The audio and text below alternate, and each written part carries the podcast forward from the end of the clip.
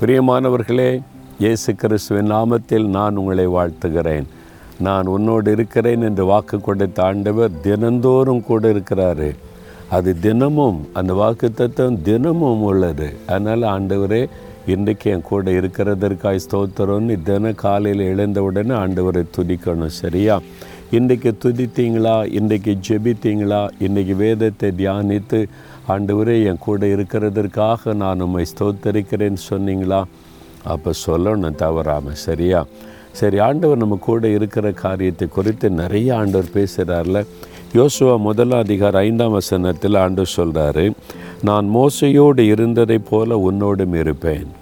மோசை கூட மோசை என்ற ஒரு தீர்க்கதரிசி தேவனால் தெரிந்து கொள்ளப்பட்ட தேவ மனிதர் அவரோடு கூட ஆண்டவர் இருந்து பல அற்புதங்களை செய்தார். மோசையோடு இருந்ததைப் போலவே நான் அவன் கூட இருப்பேன் அப்படின்னு ஆண்டு சொல்கிறேன் மோசையோடு கூட எப்படி இருந்தார்? அற்புதங்களை செய்கிற தேவனாக இருந்தார். பேசுகிற தேவனாக இருந்தார். ஒரு தகப்பனைப் போல தாங்கி நடத்துகிறவராயிருந்தார். ஒரு தாயைப் போல தேற்றுகிறவராயிருந்தார். விதவிதமாக ஆண்டவர் மோசையோடு இருந்தார். அதே மாதிரி நான் கூட இருப்பேன். தாயை போல தேற்றுவேன் தகப்பனை போல தூக்கி சுமப்பேன். நான் உனக்கு அற்புதங்களை செய்வேன் அதிசயங்களை செய்வேன் ஆண்டவர் சொல்கிறார் அதில் ரொம்ப முக்கியமான விஷயம் என்னென்னா யாத்திராம முப்பத்தி மூன்றாம் அதிகார பதினோராம் வசனத்தில் ஒருவன் ஒரு சிநேகிதனோடு பேசுவதைப் போல கத்தர் மோசையோட முகமுகமாய் பேசினாராம். அப்போ மோசையோட ஆண்டவர் எப்படி இருந்தால் ஃப்ரெண்டாக இருந்தார். இதுதான் என்னை ரொம்ப கவர்ந்து கொண்ட காரியம். ஒரு சிநேகிதனாக மோசையோடு கூட இருந்தாராம். ஆண்டவர் உங்களை பார்த்து சொல்கிறார் என் மகனே என் மகளே நீ என் பிள்ளை தான். என் ரத்தத்தினால் உன்னை கழுவி என் மகனாய் மகளாய் மாற்றி இருக்கிறேன் நான் அதை விட உனக்கு ஃப்ரெண்டாக இருக்க விரும்புகிறேன் அப்படின்னு ஆண்டு சொல்கிறார் நான் மோசை கூட ஃப்ரெண்டாக இருந்தேன். அவங்கள்ட்ட முகமுகமாய் பேசினேன். அவன் எல்லாத்தையும் என்கிட்ட சொல்லுவான் நானும் என் பாரத்தை எல்லாம் மோசைக்கிட்ட சொல்லுவேன். மோசை அதை விளங்கி கொண்டு திறப்பில் நின்று ஜெபம் செய்வான். அதனால் மோசை வந்து எனக்கு நல்ல ஃப்ரெண்டு நீ எனக்கு ஃப்ரெண்டாக இருப்பியா? நான் உனக்கு ஃப்ரெண்டாக இருக்க விரும்புகிறேன்னு ஆண்டு சொல்கிறார் நீங்கள் என்ன சொல்ல போகிறீங்க ஃப்ரெண்டு எல்லாருக்குமே ஃப்ரெண்டு இருப்பாங்க. பார்த்துருக்கீங்களா? மூணு வயசு சின்ன குட்டி பாப்பா கூட ஒரு ஃப்ரெண்டு இருக்கும். அவங்க சர்ச்சுக்கு போனால் அவங்களோட வயசு உள்ள ஃப்ரெண்டோடு சேர்ந்துக்குவாங்க. ஸ்கூலில் சொல்லுவாங்கள்ல எனக்கு அஞ்சு வயசு பிள்ளை பாருங்கள் எனக்கு கேர்ள் ஃப்ரெண்ட் இருக்குது பாய் ஃப்ரெண்ட் இருக்கும்பாங்க. களங்கமில்லாத ஒரு இருதயத்தோடு. வாலிபர்களுக்கு அந்த வயதுக்கேற்ற ஃப்ரெண்டு இருப்பாங்க. வயசானவங்களுக்கு அவங்களுக்கு ஏற்ற ஃப்ரெண்டு இருப்பாங்க. பார்த்திங்கன்னா உட்காந்து மணிக்கணக்காக பேசுவாங்க.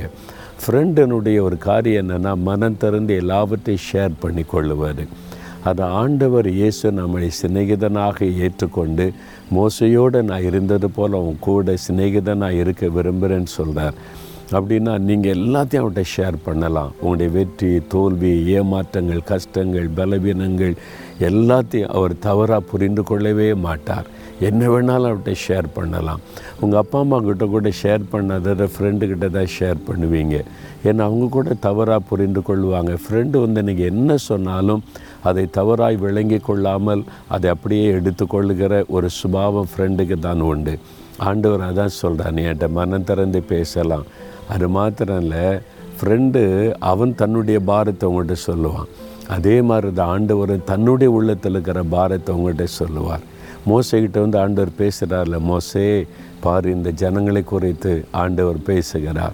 மோசை உடனே திறப்பில் நின்று மன்றாடுகிறார்.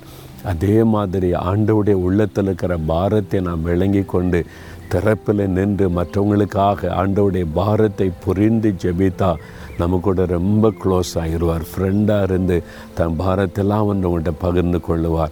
அவருக்கு ஃப்ரெண்டாக இருப்பீங்களா? ஆண்டு சொல்கிறார் நான் மோசையோடு இருந்ததை போல கூட இருப்பேன்.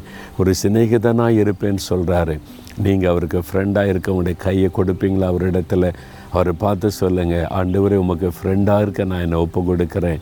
இனிமேல் நீங்கள் உங்களுடைய பாரத்தை என்கிட்ட சொல்லுங்கள் என் பாரத்தை உங்கள்கிட்ட சொல்கிறேன் மோசையோடு இருந்ததை போல் என் கூட இருங்க. மோசையை நம்பினதை போல் என்னை நம்பி உங்களுடைய பாரத்தை என்கிட்ட சொல்லுங்கள் நானும் மோசையை போல் ஜெபிக்கிற ஆண்டவரை ஒப்பு கொடுக்குறீங்களா?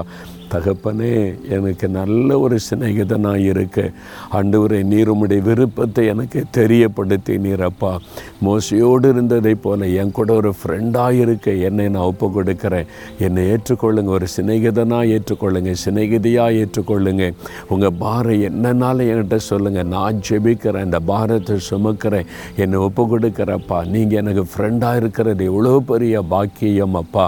அந்த பாக்கியத்தை எனக்கு தந்ததற்காய் ஸ்தோத்திரம் ஸ்தோத்திரம். இயேசுவின் நாமத்தில் ஆமேன் ஆமேன்.